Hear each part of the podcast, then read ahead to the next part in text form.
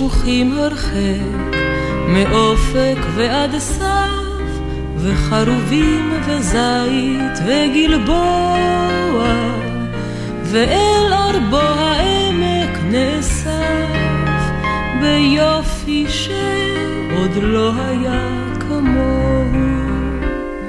זה לא אותו העמק, זה לא אותו הבית, אתם אינכם ולא תוכלו. השבילים השדרה ובשמיים היית, אך החיטה צומחת שוב. השבילים השדרה ובשמיים היית, אך החיטה צומחת שוב. מן העפר המר, העיריות עולות, ועל הדשא ילד וכלבו. מואר החדר ויורדים לילות, על מה שבו ומה שבליבו. זה לא אותו העמק, זה לא אותו הבית, אתם אינכם ולא תוכלו השבילים השדרה ובשמיים היית, אך החיטה צומחת שוב. השבילים השדרה ובשמיים היית, אך החיטה צומחת שוב.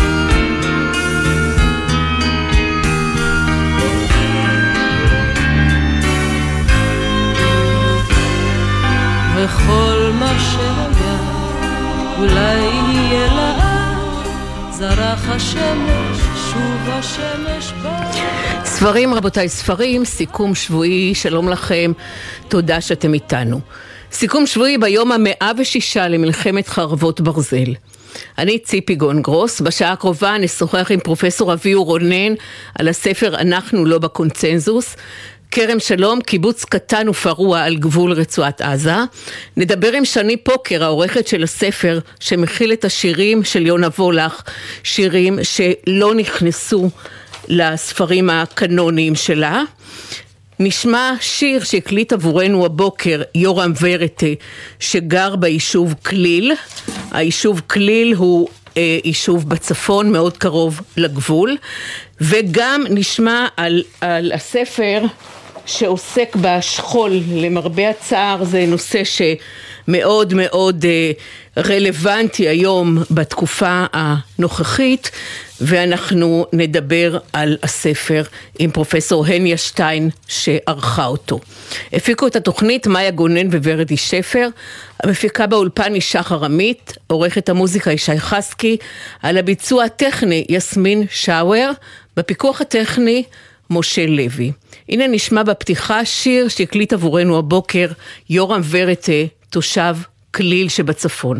אני אקרא את השיר השמיני מהמחזור מחווה לשאננים, שנכתב לפני כ-20 שנה, מתוך הספר הימים שבאו.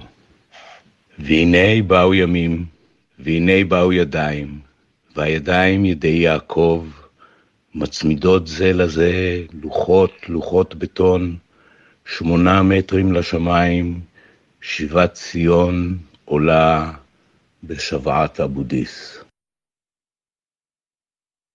יורם ורטה קרא את השיר, ויורם ורטה גר ביישוב כליל שהוא בצפון. בואו נשמע שיר, איך זה שכוכב. את המילים כתב נתן זך, מתי כספי הלחין ושרה אותו טיקי דיין. איך זה שכוכב.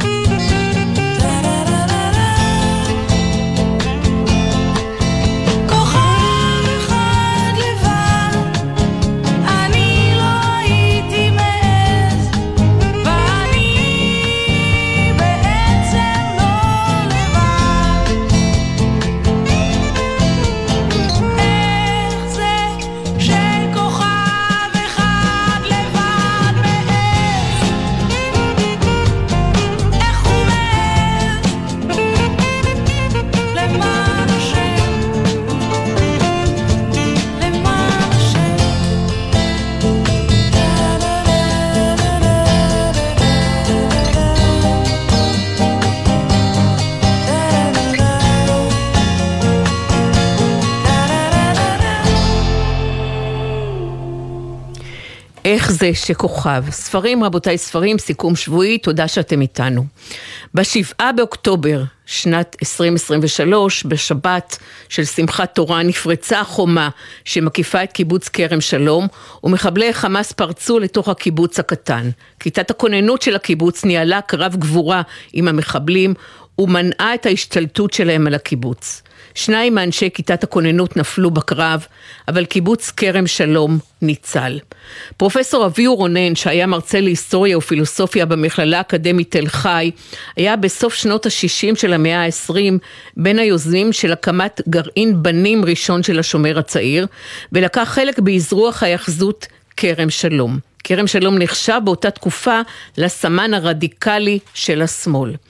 עכשיו מופיע הספר "אנחנו לא בקונצנזוס", כרם שלום, קיבוץ קטן ופרוע על גבול רצועת עזה, וחתום עליו פרופסור אביהו רונן, שעזב את הקיבוץ לפני למעלה מ-40 שנה. אנחנו לא בקונצנזוס, מתעד את תולדות הקיבוץ כרם שלום לאורך העשורים. שלום פרופסור אביהו רונן. שלום לך, ערב טוב. ערב טוב. אילו מסמכים מצאת ואיזו תמונה מתקבלת בעזרת המסמכים שאיתרת על קיבוץ כרם שלום? הספר הוא בנוי על uh, הרבה מאוד פרוטוקולים של שיחות קיבוץ, על uh, אלוני הקיבוץ uh, בשם משהו שהיה בעצם אלון ספרותי פוליטי על רמה גבוהה, למרות שהודפס באמצעים פרימיטיביים. ועוד חומרים רבים שנשמרו ארכיון התנועה בגבעת חביבה, ביד ירי, וכמובן הרבה מאוד uh, רעיונות, קרוב למאה רעיונות שעשיתי עם מרביתם עם חברי הקיבוץ ואנשים שעברו שם בתקופה הזאת. היה משהו שהפתיע אותך במסמכים שאיתרת לצורך כתיבת הספר? אה, הייתי אומר שלא ממש, כי בסך הכל אני חייתי את הדברים, אני הייתי גם בתפקידים מרכזיים בתקופות מסוימות, ו... הפרוטוקולים של שיחות הקיבוץ היו ידועות, אה, ידועים לי בשיחות מזכירות וגם מה שאנשים אמרו, אה, אבל תמיד יש דברים שהם אה, מחדשים לך, מרעננים את הזיכרון, מראים לך תמונה אחרת על מה שכבר התקבע בזמן, גם אצלך. כך שבהחלט היו גם דברים שהם היו חדשים לי, שלא את כולם ראיתי. או למשל, אני אתן רק דוגמה אחת, ידעתי פחות ידענו על זה פחות או יותר, אבל זה הפתיע אותנו, שמכתב של אה, שמעון פרס שמופנה לאחד מראשי אה, מראשי התנועה או ראשי מפ"ם, ייתכן שחזן, ייתכן שיארי או מישהו אחר, אה, שבו הוא מספר שנודע לו שכמה מחברי הקיבוץ שולחים מכתבים לחבריהם כדי לשקול האם הם ישרתו בצה"ל במקרה של מלחמה נוספת, ופרס, שהוא לא כותב למי הוא, פרס כותב שמה, שמא תערוך ברור בעניין ותנסה לבודד את חברי הקיבוץ את חברי הקיבוץ האלה משאר החברה. בקיצור, הוא מציע לזרוק את האנרכיסטים בתוך הקיבוץ, כי הוא לא מעז להציע להם לפרק קיבוץ, אבל כמובן שאחר כך מגיעה אלינו מזכירות התנועה ושואלת חבר'ה מה קורה, ומתחילה אה, סורה של בירורים. על המכתב הזה לא ידעתי, אבל הופתעתי עד כמה ידם, אה, עד כמה הסתכלו עלינו בגדול, שהיינו בסך הכל קיבוץ קטן, אה, כמה עניינו הדברים הפוליטיים שאנחנו עושים גם את הראשים הגדולים שם למעלה. מה בין כרם שלום אביהו, בין כרם שלום של שנות ה-70 לבין הקיבוץ כפי שהוא היום?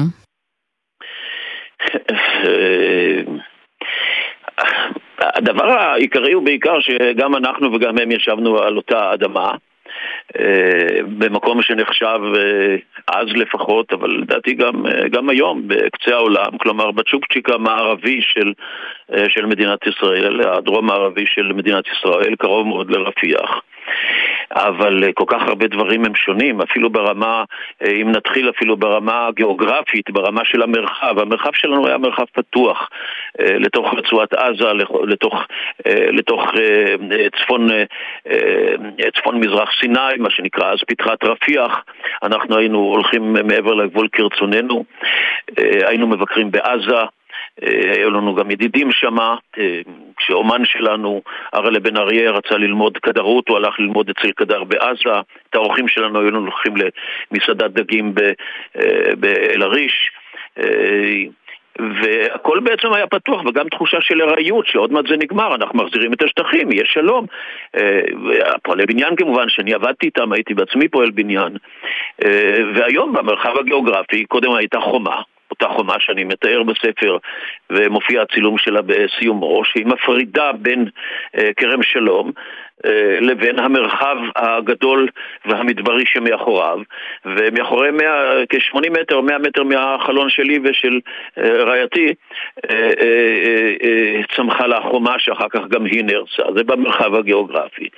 ההבדל השני, אני חושב, הגדול, אני לא מכיר מספיק את אנשי כרם שלום של היום, שחוו חוויה, חוויה נוראית, וכיום ככל הידוע לי הם בקיבוץ אשלים, וחלק מהם הם גם אנשים דתיים. הקיבוץ שלנו היה קיבוץ אה, קיבוץ אנרכיסטי במידה רבה. הוא לא היה אנרכיסטי לגמרי, אבל היו בו ממדים אנרכיסטיים במובן החיובי. רוב האנשים לא מכירים את ההגדרה החיובית של האנרכיזם, שהיא לא רק הולכת נגד הממסד ונגד המדינה ונגד כל סמכות, אלא ההגדרה החיובית של אנרכיזם היא זה התארגנות של אנשים חופשיים, אינדיבידואליים, אה, התארגנות וולונטרית, רצונית, של יצרנים אינדיבידואליים. הגדרה נכונה שקיימת עוד מלפני 170 שנה, וזה בדיוק מה שאנחנו היינו. אנחנו התאגדנו ברצון רצון מרצוננו הטוב, איש לא אכף עלינו שום דבר, ובנינו לנו את החברה כמו שאנחנו רצינו. זאת הייתה חברה מאוד פתוחה במובנים מסוימים, אם כי לא, אה, שבה למשל לא היו מנעולים על המחסנים, לא היו מנעולים אה, בבתי ה...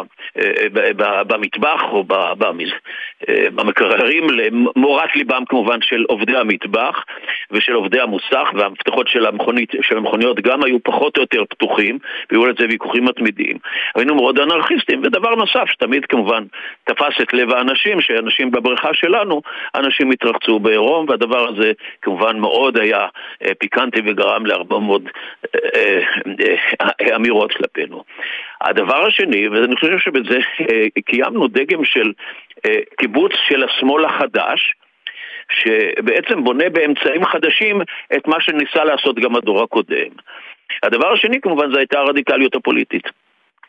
הרדיקליות הפוליטית של הקיבוץ, שהיינו מחוברים לקבוצות השמאל הקטנות שהיו אז, אה, בעיקר לשיח, מוקד, אה, שלי הופיע אחר כך, אה, ולאנשים כמו רן כהן ולניבה לניר, מאיר כפעיל, היינו מחוברים אליהם, אבל אנחנו היינו כאילו הקיבוץ שלהם, למרות שהיינו בתוך מפ"ם, שהייתה אז מפלגה חזקה מאוד עם נציגים, ב, נציגים בממשלה.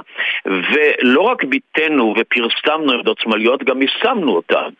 ולמשל, אה, לקחנו חלק מאוד פעיל בגירוש, במאבק כנגד הגירוש הבדואים בפתחת רפיח, שגירשו שם עשרות אלפי בדואים, סתמו את ברותיהם, הרסו את בתיהם, כדי בסיבות ביטחוניות, אבל למעשה הסיבה האמיתית היא שזה היה במקום שרצו להקים את ימית. או המאבק נגד ההתנחלויות, נגד גוש אמונים שהתחיל אז, וכאשר אריק שרון יצא לתמוך בהתנחלויות הבלתי חוקיות, אנחנו יצאנו לתוך חוותו, ליד... אה, אה, אה, ליד דורות, ליד שדרות, והתנחלנו בחוותו כמי שאומרים, אם אתה מתנחל באדמות לא לך, גם אנחנו נתנחל באדמה שלך. כלומר, אנחנו, הייחוד שלנו במובן הזה כקבוצה פוליטית הייתה שהיינו בעת ובעונה אחת אנשי אה, אדמה וקיבוצניקים, עובדי אד... אדמתם, שבעצמם מיישמים את הרעיונות של הציונות ואת הרעיונות סוציאליסטיים, אבל בעת ובעונה אחת גם נאבקים למען זכויותיהם של האחר. אה, כמו הבדואים של פתחת רפיח, או כנגד הנישול המתמשך בגדה המערבית, ובתור שכזה היה לנו עמדה אה, אה, מוסרית ותוקף פוליטי מיוחד במינו. אני מאוד מאוד מודה לך על הדברים המעניינים, הספר הוא מרתק, ואני אשאל אותך לסיום, אה, פרופסור אביהו רונן, שאלה קצרה. אבא שלך היה מפעילי המחתרת בסלובקיה בזמן השואה, ואמא הייתה פעילה בארגון היהודי הלוחם בלונדון, והיא הייתה ראשונת העדים על לא מרד גטו ורשה. בבנדין. היא ראשונת העדים על מרד גטו ורשה שהגיעה לארץ. איך ההיסטוריה כן. הפרטית של אמא ואבא שלך כשורדי שואה, כלוחמים, איך זה השפיע על הבחירה שלך להיות היסטוריון? אה, תראי, זה קודם כל השפיע על הבחירה שלי ללכת ולהקים קיבוץ חדש. ולא רק אני. אני לא הייתי היחידי שהיה בבחינת דור שני. גם הבת ש, של מפקד אה, נגבה הייתה איתנו. אה, גם אה, כמו מיכל וילן. או גם אילן פריש, שאימא שלו הייתה אה, נערת מחתרת ברומניה ונכלאה בגיל 16 אה, אה, אה, ברומניה. או גם אה, יפתח ניר, שסבא שלו עצר את הפוט של קאפ בשנת 1920. כולנו היינו בנים של נכדים של דור שני למלחמות, דור שני לשואה, דור שני ל-48. במובן הזה, אבל הדבר המעניין בהקשר הזה, שלא היינו מודעים עד כמה זה משפיע עלינו. לא היינו מודעים שאנחנו מנסים בעצם לעשות את מה שההורים שלנו ציפינו, ציפו לעשות מאיתנו, רק בדרכים אחרות. שאפשר לבוא ליחפים אה, אה, אה, לחדר האוכל, שאפשר כאמור לא לשים מנעולים ולא לעשות יותר מדי ועדות וכולי. לא היינו מודעים עד כמה זה משפיע עלינו. ובפרק שאני כותב שם, שהוא נקרא רוחות השבט, אני מתאר את השושלות ההיסטוריות האלה של השמאל, שנמשכות לפעמים ל-100 ו-120 שנה, ואומר בעצם לא הייתה השפעה ישירה עלינו. אבל אני יכול לתת דוגמה אחרת. אם אני לוקח, ולא שהיא קשורה לכרם שלום, אנחנו באנו לבנות, אנחנו לא באנו להרוס, אנחנו לא באנו לנקום. וגל הנקמה ששוטף היום את הארץ הזאת, אין לי חלק בזה, ואני חושב שזה בא באיזושהי צורה מאימא שלי. וחייקה קלינגר, אימא שלי, שהייתה לוחמת גטאות, רגע, אה, אה, אה, מספר אה, אה, ימים לאחר שניצלה מה... הטבח אה, הנוראי, מהגירוש, מהגירוש להשמדה באושוויץ ומהנפילה של הבונקר של הלוחמים, של כל החברים הטובים שלה, והיא ידעה שכל המשפחה שלה, ההורים, האחיות, אה, כולם, אה, בנות האח, כולם בעצם נסעו לאושוויץ, ידעה מה זה אושוויץ, והיא זאת שסיפרה את זה אחר כך לארץ ישראל. היא ניצלת על ידי אישה פולניה שיש לה מוצא גרמני, כלומר היא פולקסדויטשה, היא בת הלאום הגרמניה. והיא יושבת שם ב... אה, אה, בחדר, ויודעת שהיא ניצלה, אבל כל האחרים מתו, כולל אנילביץ' והחברים הכי טובים שלה, והיא מסתכלת על האישה הזאת ואל הילד שלה, והיא בזיכרונה עולות התמונות של הילדים היהודים שנכחדו זה עתה, של בת אחותה שנחנקה ב, אה, אה, במרתף, של בת האחות השנייה שנשלחה לאושוויץ, והיא מסתכלת על הילד הגרמני הזה, שמבחינתה הוא גרמני, והיא שואלת את עצמה, האם היא יכולה אה, אה, אה, אה, אה, אה, לעשות לו משהו? והיא אומרת, רגע אחד אני אפתח את ה... היא אומרת לעצמה, כל כך כואב והלב כואב, כל כך כואב. אבל לפגוע בילד הזה לא הייתי מסוגלת. אני אפילו מחבבת אותו. הוא אינו אשם שהעולם כל כך רע ומושחת. ואולי גם הוא בעוד עשרים שנה ייאלץ לשפוך את דמו בגלל סיבות זרות ועוינות לו. עולם רע ומושחת. ובכן, שנאתי שכחה איכשהו. אני חושב, אני באיזושהי צורה, לא רק אני, אני חושב שרבים מחבריי מכרם שלום נושאים את ההרגשה הזאת שאנחנו באנו לבנות כאן, ואנחנו נלחמנו, אנחנו היינו לוחמים, אני לחמתי בשלוש מלחמות, מעולם לא הרגשתי דחף ונקמה. אנחנו באנו לחיות, אנחנו לא באנו למות, אנחנו לא באנו להרוג. אם צריך נלחמים, אבל לא בשטף הנקמה הזאת. אימא שלי שהייתה, וגם כאן הרצף של השמאל, רצף הדורות שאני אפילו לא הייתי מודע אליו בכרם שלום. אני בעצם התחלתי לעסוק ביומנים של אימא שלי רק הרבה יותר מאוחר. אבל כאן בא לידי רצף הספורט. מפני שחייקה, אימא שלי, הייתה אמונה על ספרות, הספרות הפציפיסטית השמאלית הגדולה שצמחה אחרי מלחמת העולם השנייה. היא ידעה בעל פה את שווייק ואת דיגר, היא ציטטה את במערב אין כל חדש ביומנים שלה. ובאיזושהי צורה זה משפיע עליה למרות שהיא לוחמת גטאות. באותה צורה זה משפיע גם עלינו, על כרם שלום. שאנחנו מנסים ליישם כאן איזשהו סוג של שמאל קונסטרוקטיבי, שמאל שיודע אה, אה, אה, להגן על עצמו. ויודע גם לפעול בצורה תקיפה, אגרסיבית, נגד אויבים ונגד אוהבים. אבל הוא לא שטוף בדחף הנקמה וההרס הנורא ששוטף עכשיו את הארץ הזאת. ככל שהסיבה וככל שהרצח המתועב והטבח הנורא שהיה בשביעי לאוקטובר הם משמשים גורם מניע וככל שאתה אה, אה, אה, מזועזע עדיין מהדבר הזה אתה לא יכול להמשיך ולהרוס, אתה צריך ללמוד לחיות כאן, אתה צריך ללמוד לבנות כאן, אתה צריך להקים ולא להרוס. תודה, תודה רבה לך, פרופסור אביהו רונן. אה, מחבר הספר "אנחנו לא בקונצנזוס", כרם שלום, קיבוץ קטן ופרוע על גבול רצועת עזה, ואני מאוד מאוד מקווה ששני החברים שלך, החברים הקרובים ששבויים עכשיו בעזה, גם עודד ליפשיץ וגם אלכס דנציג יחזרו בקרוב בריאים ושלמים יחד עם כל החטופים והחטופות. תודה רבה לך. תרשי לי... לא, לא, אני לא יכולה להרשות לך כי יש לנו עוד מרואיינים, לצערי לא הרב. רגע, ציפי, משפט אחד, משפט לסיום. לא צריך רק לקוות שהם יחזרו, צריך לעשות שהם יחזרו ואפשר לעשות את זה היום, היה אפשר לעשות את זה אתמול. הלוואי, הלוואי אמן. תודה רבה לא לך, פרופסור אביהו רונן. תותים הוא השיר שנשמע עכשיו, יונה וולך כתבה את המילים, ערן צור ישיר תותים.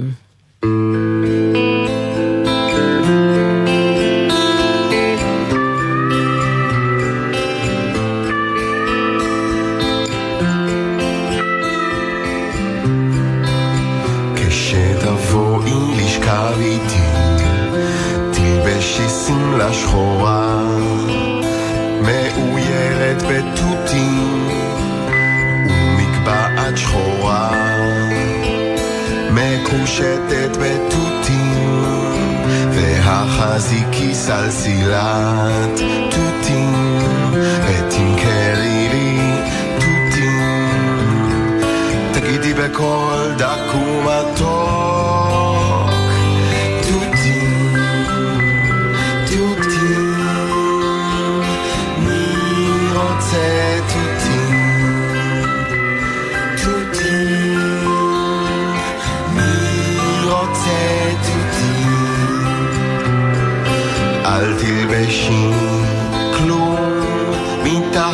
I seem like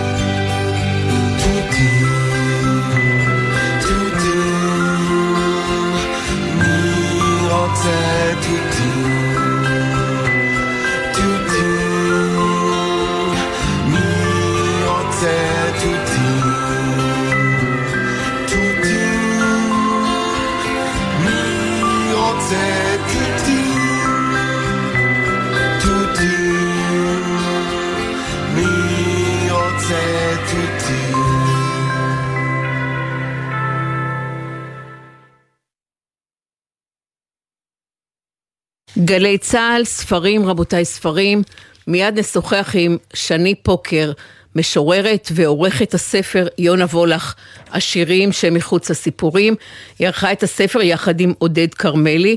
ובספר הזה מופיעים כל השירים של יונה וולך, גם שירי ילדים, גם סיפור אחד. כל השירים שנדחו מהספרים הקודמים שלה כי היו פרועים מדי, ניסיוניים מדי, בלתי ממושמעים, 93 שירים. יש בספר שירים של יונה וולך. האם שני פוקר כבר איתנו? עדיין לא איתנו. אז בואו נשמע עוד שיר של יונה וולך. שבאתי לקחת אותה מהעננים, הייתה ענודה כבר. קולות הקוקו ואת נשמת לי אתה באוזנה ג'וליאן הוורוד השאיר לנו קופ טלטול. אני ידעתי שהיא תיפול אבל ניסיתי אני ניסיתי. כשבאתי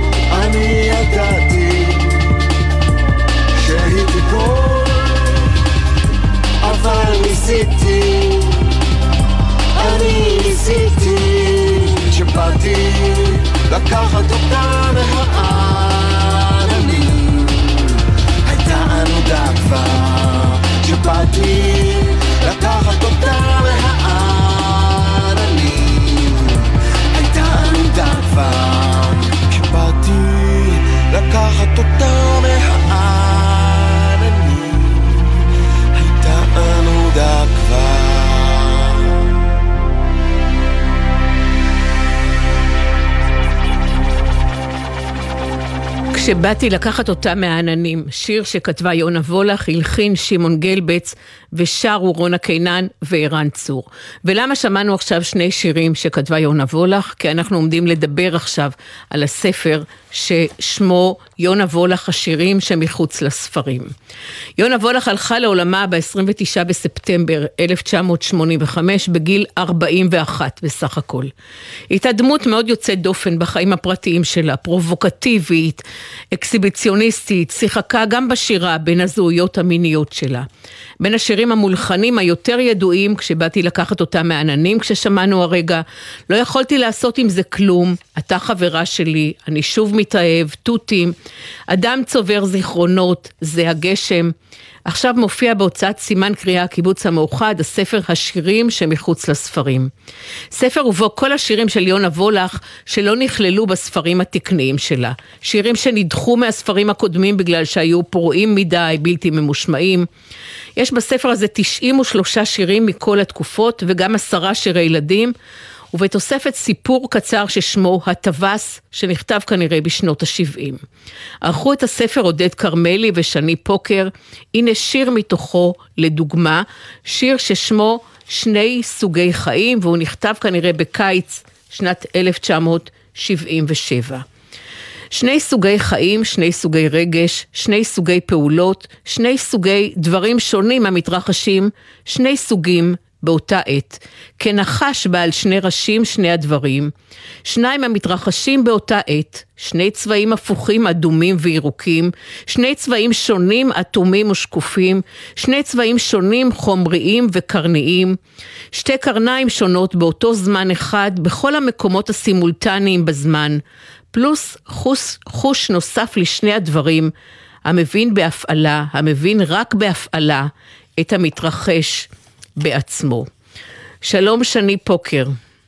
שלום, שלום ציפי. מה היה בכתיבה השירית של יונה וולך, שבזכותו היא נחשבת לגדולת המשוררות של הדור שלה, כמובן ליד דליה רביקוביץ'? אה, כן, אה, מה שהיה ביונה וולך זה אה, חדשנות וברק אינסופי, שהיא בעצם התחילה, פרצה בשנות ה-60 ביחד עם מאיר ויזלטיר ויאיר הורוביץ, אה, ושלושתם אה, חידשו אה, והרחיבו את, ה, את המנעד של השירה העברית לסוגי מבע נוספים. כל אחד בדרכו. יונה וולך עשתה את זה דרך פריאה של הלשון, דרך פריאה של הצורה השירית, שירה שלא מחויבת אה, לריאליה, שירה שלא מחויבת להיגיון תחבירי, שירה שלא מחויבת אה, באמת אה, למגדר אחד, אה, לאני מגדרי מסוים. אה, וגם צריך להגיד, וולך כתבה אה, על סקס באופן שלא נכתב לפניה בעברית, בישירות שלא נכתבה לפניה בעברית, ורק זה לכשעצמו זה שינוי וחידוש מאוד מאוד גדול. ולמה השירים שנכללים בספר הזה שערכתם לא נכנסו לספרים הקודמים שלה? אה, וולך למעשה אה, עוברת איזשהו אה, שינוי פואטי אחרי, יוצאים לה שני, יוצא לה הספר הראשון בשנות ה-60 דברים, ואחרי זה יוצא ספר נוסף בשם שני גנים, ובערך מתחילת שנות ה-70 אה, היא מתחילה לכתוב בסגנון אה, אה, אחר ושונה מה, מהשירה המוקדמת שלה. היא נכנסת למעין אה, חקירה לשונית וכותבת שירים ארוכים מאוד, אה, של לעיתים אסוציאטיביים, שקשה לעיתים להבין איפה השיר מתחיל ואיפה השיר נגמר.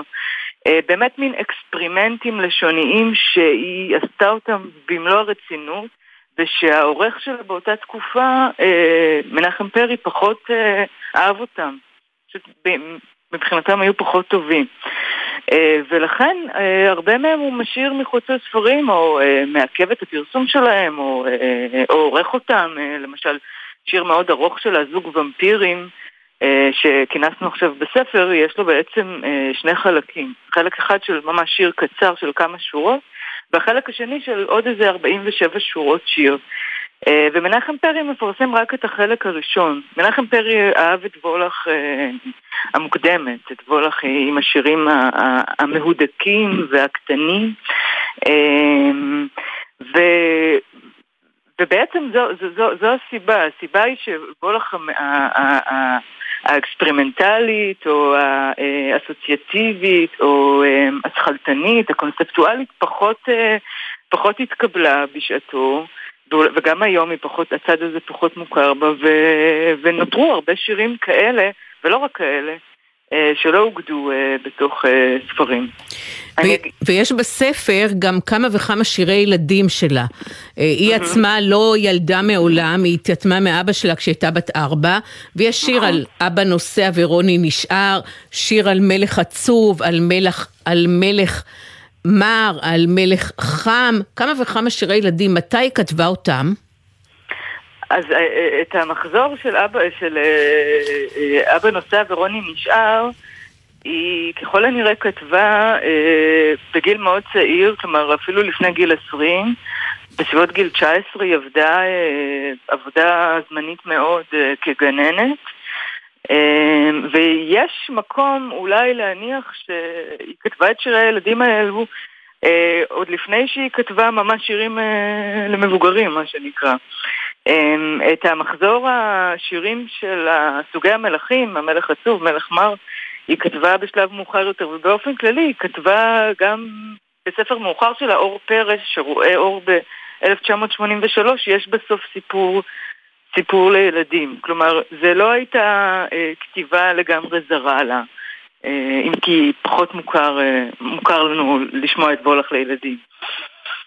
אז אולי אה, לסיום, את מוכנה בטובך לקרוא שיר אחד של יונה וולך לבחירתך. בטח, אני אקרא שיר אה, שפורסם אה, ב-81 במאזניים, בכתב העת מאזניים. אה, ב-81, אני רק אגיד בקצרה לפני שאני קוראת, זה בעצם, וולך, כמו שאמרת, מתה ב-85, ו... זה מין אה, זמן לימינלי כזה שהסרטן, היא עוד לא יודעת, היא עוד לא מקבלת הבחנה על הסרטן שלה, אבל הוא, נוכח שם אה, אה, ברקע, אני חושבת שבשירים מסוימים שלא נכנסו לספרים אפשר להרגיש את נוכחותו של המוות קצת מתחילה להבליח על תוך השירים בערך משנות ה-80 ולשיר הזה קוראים מלאכים ומרצפות בתוך ענן. בבקשה.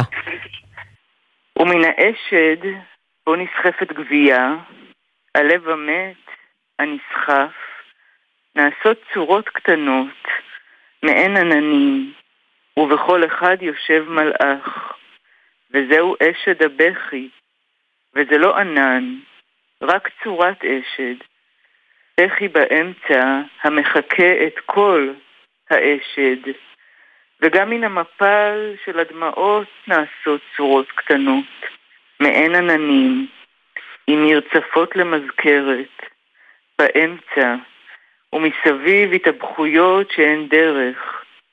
זהו סיפור הלב, זוהי דרך הלב, ואיך אעבור את הנהר.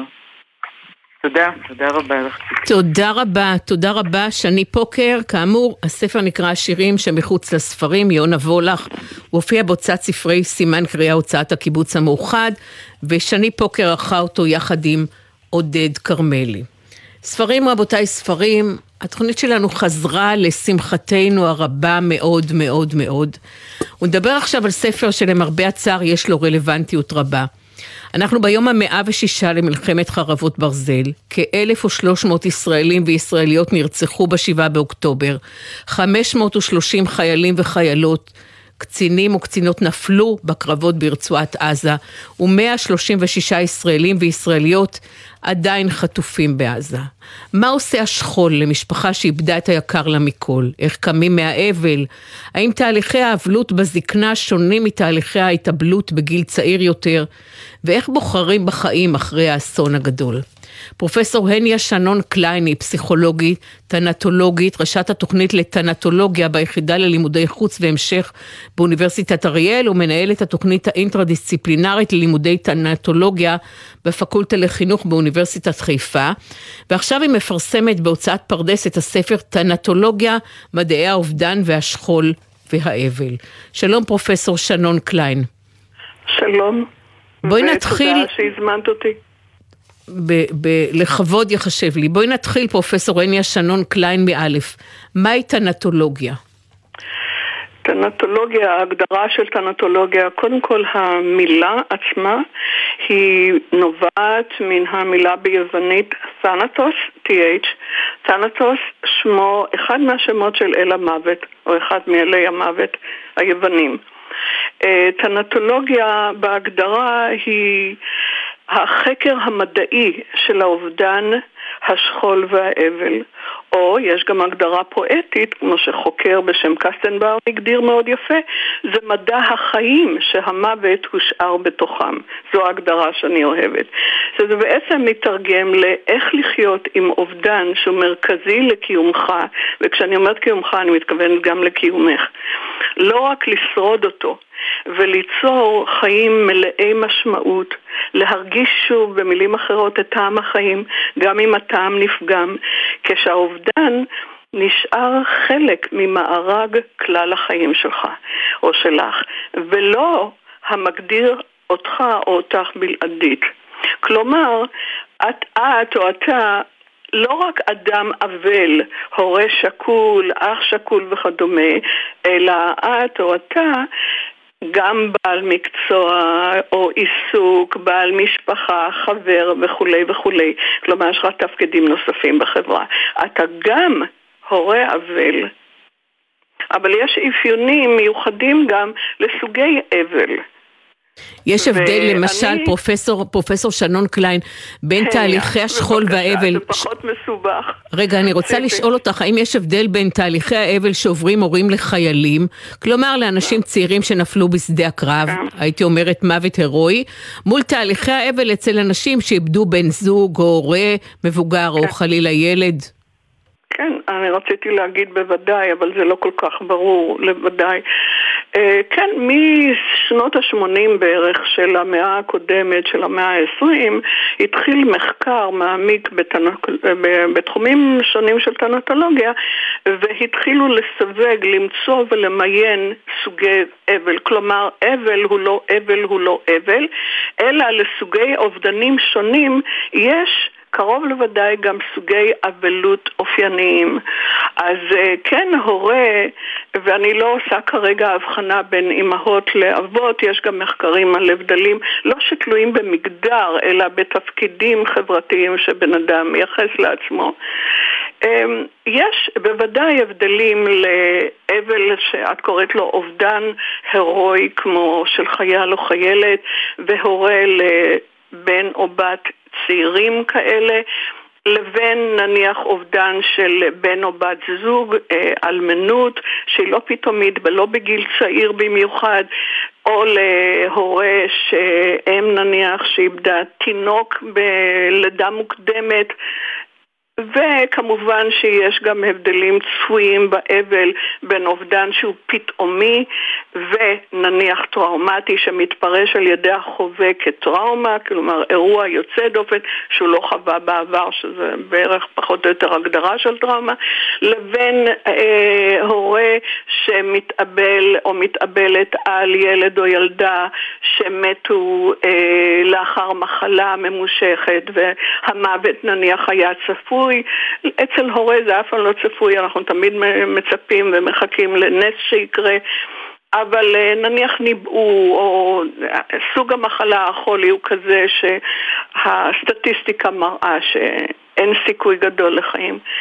כן, יש הבדלים, ובעיקר ההבדלים הבולטים ביותר הם אה, אובדן, אבל לאובדן שהוא צפוי פחות או יותר, או קרה בתקופה שנניח אדם מזדקן והוא שבע ימים ומחלה כלשהי הכריעה אותו, לבין מוות פתאומי ובלתי צפוי, ובעיקר ככל שהגיל עד רמה מסוימת הוא צעיר יותר, כלומר לילד או הילדה כבר התפתחה אישיות, יש לו קשרים, עולה קשרים עם ההורה, עם ההורים, עם חברים, עם הסביבה. התגובות הן אה, שונות. שונות בעוצמה שלהן ושונות, כלומר בביטויים הפיזיולוגיים, המנטליים, החברתיים, הנפשיים, כלפי פנים וכלפי חוץ. עמית, את יכולה להביא לי בטובך כוס מים? שאני אביא לך ציפי כוס מים, הייתי רצה במהירות. אני ביקשתי מהמפיקה כוס מים, זה בסדר, את לא יכולה להביא לי מרחוק. אבל את יודעת מה, אני רוצה לשאול אותך שאלה שמעניינת אותי במיוחד.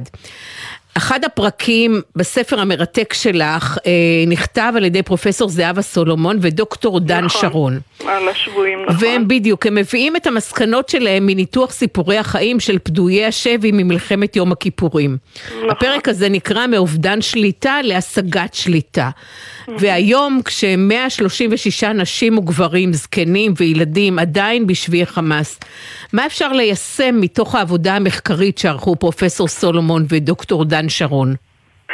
שאלה מאוד מאוד חשובה. כמה אנחנו יכולים ליישם מחוויית אובדן אחת לחוויית אובדן ואבל צפוי אחר. אה, אז קודם כל, יש פה אנשים חיים, וכל עוד אנחנו מקווים, קשה לי לדבר עכשיו באמת בהתייחסות אה, לא מעמיקה, אלא די, אה, די מהירה.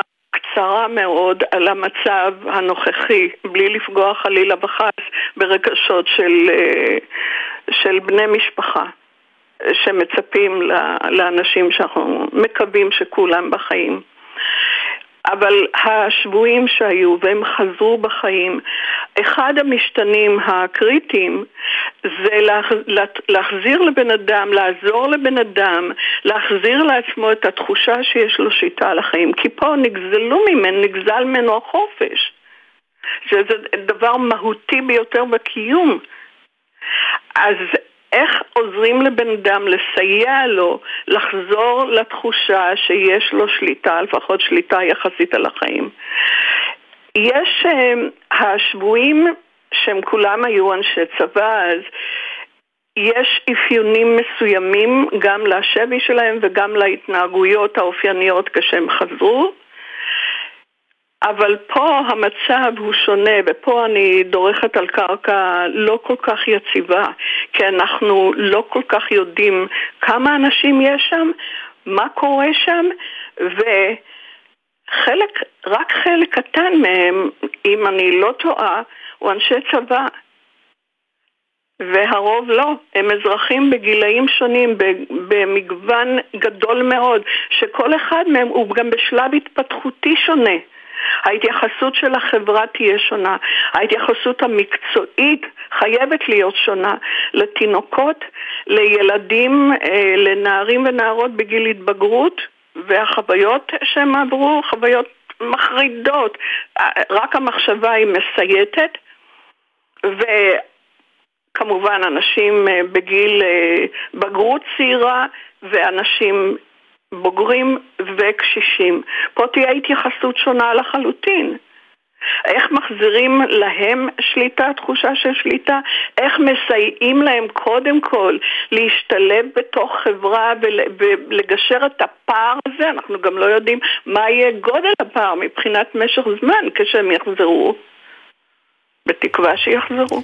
בתקווה, בתקווה שיחזרו כן, בקרוב שיחזרו, ובשלום, ויש כן, הרבה אנחנו, מאוד עבודה. אז אנחנו, אנחנו לא יודעים, נצטרך קודם כל לעזור להם לפני רכישת אה, אה, שליטה מחדש בחייהם, ושוב, תלוי בשלב ההתפתחותי של כל אחד, בהבנה, באין סוף משתנים.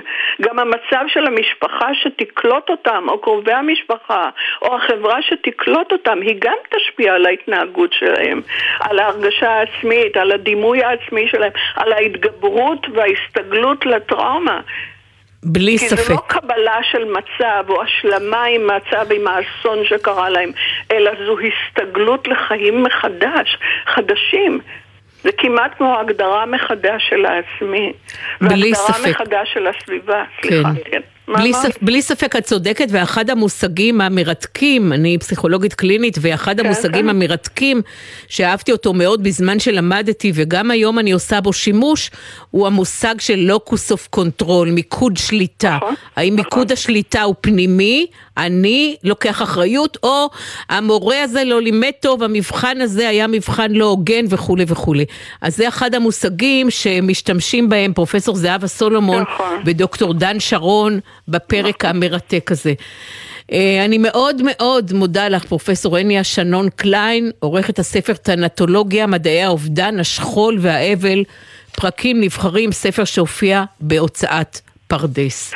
אני רוצה רק לתקן משהו בהקדמה שלך. זו, זו מהדורה שנייה מקוצרת של הספר המקורי שהופיע ב-2013 שערכתי אותו אז. זו הייתה היוזמה שלי לערוך ספר לימוד מהסוג הזה ללימוד מתקדם לאנשי מקצוע שלא לא היה עדיין בישראל. ואני בטוחה שהרבה אנשי מקצוע. אני לא, סליחה? אני אומרת, אני בטוחה שהרבה אנשי מקצוע יכולים להפיק תועלת מהספר. זה הספר לימוד, כן. כן. אז זו, זו הסיבה שבאמת אה, המוציא לאור של פרדס, אה, דוד גוטסמן, באמת בהברקה, כשאני הצעתי שנוציא לאור מחדש את הספר המקורי הגדול, המלא, אז זו הברקה שלו הייתה, למה לא נוציא... מהדורה שנייה מקוצרת, ואני בחרתי את הפרקים שיש להם את הרלוונטיות הכי גדולה למצב בישראל. יש להם, כולם זה פרקים שיש להם כמובן רקע תיאורטי, כי אחרת אין שום משמעות לטיפול בלי אה, מסגרת תיאורטית, ויש שיטות טיפול. ואגב, אני אחת החלוצות במחקר של אה, שכול אה, הורי. אה, טראומטי, אז, אז יש גם הבחנה, הבחנות של איך לאבחן אבל טראומטי לאובדן טראומטי ולא להגדיר אותו כפתולוגיה חלילה וחס.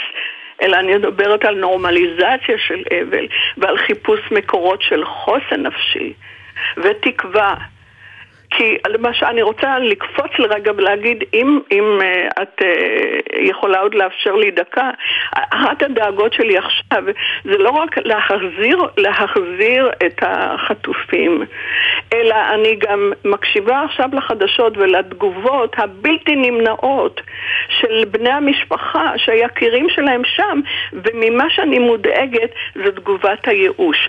זו התגובה שהיא הכי מפחידה אותי. תודה רבה, תודה רבה. אפשר הרבה מאוד ללמוד מהספר, זה טנטולוגיה, מדעי האובדן, השכול והאבל. רבה לך. תודה רבה, פרופסור הני השנון קליין. ספרים רבותיי, ספרים. עד כאן התוכנית שלנו להיום. תודה לפרופסור אביהו רונן, לשני פוקר, לפרופסור הניה שנון קליין וליורם ורטה, תושב כליל, שקרא בתחילת התוכנית את השיר שכתב לאחרונה. תודה למפיקות מאיה גונן וורדי שפר, תודה לשחר אמיץ שהפיקה באולפן, לישי חסקי שערך את המוזיקה, ליסמין שאואר שעל הביצוע הטכני, למשה לוי שהיה בפיקוח הטכני, אני ציפי גונגרוס, הלוואי, הלוואי, הלוואי, שבקרוב, במהרה, יחזרו החטופים והחטופות בשלום לבתיהם, שתהיה לכולכם שבת שלום, ואחריו, אחריה שבוע רגוע ככל האפשר. הנה השיר שמבטא הכי טוב את רחשי הלב של כולנו. יותר מזה אנחנו לא צריכים. שרים שלמה ארצי וצוות ארץ נהדרת. רק שיחזור הביתה בשלום, יותר מזה אנחנו לא צריכים. שבת שלום.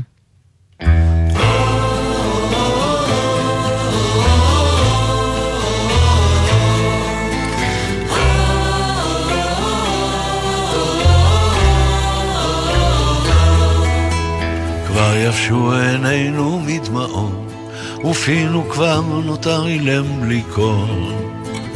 מה עוד נבקש אמור, מה עוד כמעט ביקשנו לנו את הכל. את הגשם תן רק בעיתו. אתם מאזינים לגלי צה"ל. נהגים צבאיים, אתם שעות על הכביש. אתם חייבים לשמור על עצמכם ועל מי שחולק איתכם את הדרך. קבלו ארבעה כללי ברזל, חגורת בטיחות בכל נסיעה וחבישת קסדה בכלים הדורשים זאת. עצירה בשולי הכביש רק במצב חירום שאינו מאפשר המשך נסיעה. לא מתעסקים בטלפון הנייד בנהיגה. זכרו, מחכים לכם בבית. סעו בזהירות. הרלב"ד בשיתוף צה"ל. שישי בערב, נרות השבת כבר דולקים, מפה לבנה פרוסה על השולחן, הסעודה מוכנה, אבל מאות כיסאות ברחבי הארץ נשארים רכים עד לשובם של החטופים הביתה. גלי צה"ל מקדישה שעה בכל ליל שבת לסיפורים האישיים של החטופים, השירים שהם אוהבים וההקלטות בקולם, כאילו היו פה איתנו. כרגע, לפי דעתי, הוא מנגן על הרגליים. אני מאמינה בכוח שלו ובכוח של המוזיקה להחזיק אותו שם. התשמע קולי, הערב בשבע, גלי צה"ל. יש אישה הנשים הצעירות האלה עדיין בשבי. שי אלבג, אחותה של לירי, שלום. את מרגיש בעצמך כמו- תכננת לטוס בנובמבר. תוכניות קצת השתנו, אבל אני אדאג שלירי תחזור שנטייל ביחד. אבל אה, אפילו מישהו העביר לי מסר שלירי אמרה לי לא לבטל את הטיול ורק לדחות. שהיא אמרה את זה למישהו מהחטופים שחזר? כן, אני אומרת איך הילדה הזאת גם ברגעים הכי קשים שלה עוד דואגת להעביר לנו מסרים כאלה, שהיא חושבת אפילו על זה. גלי צה"ל, פה איתכם, בכל מקום, בכל זמן. מיד אחרי החדשות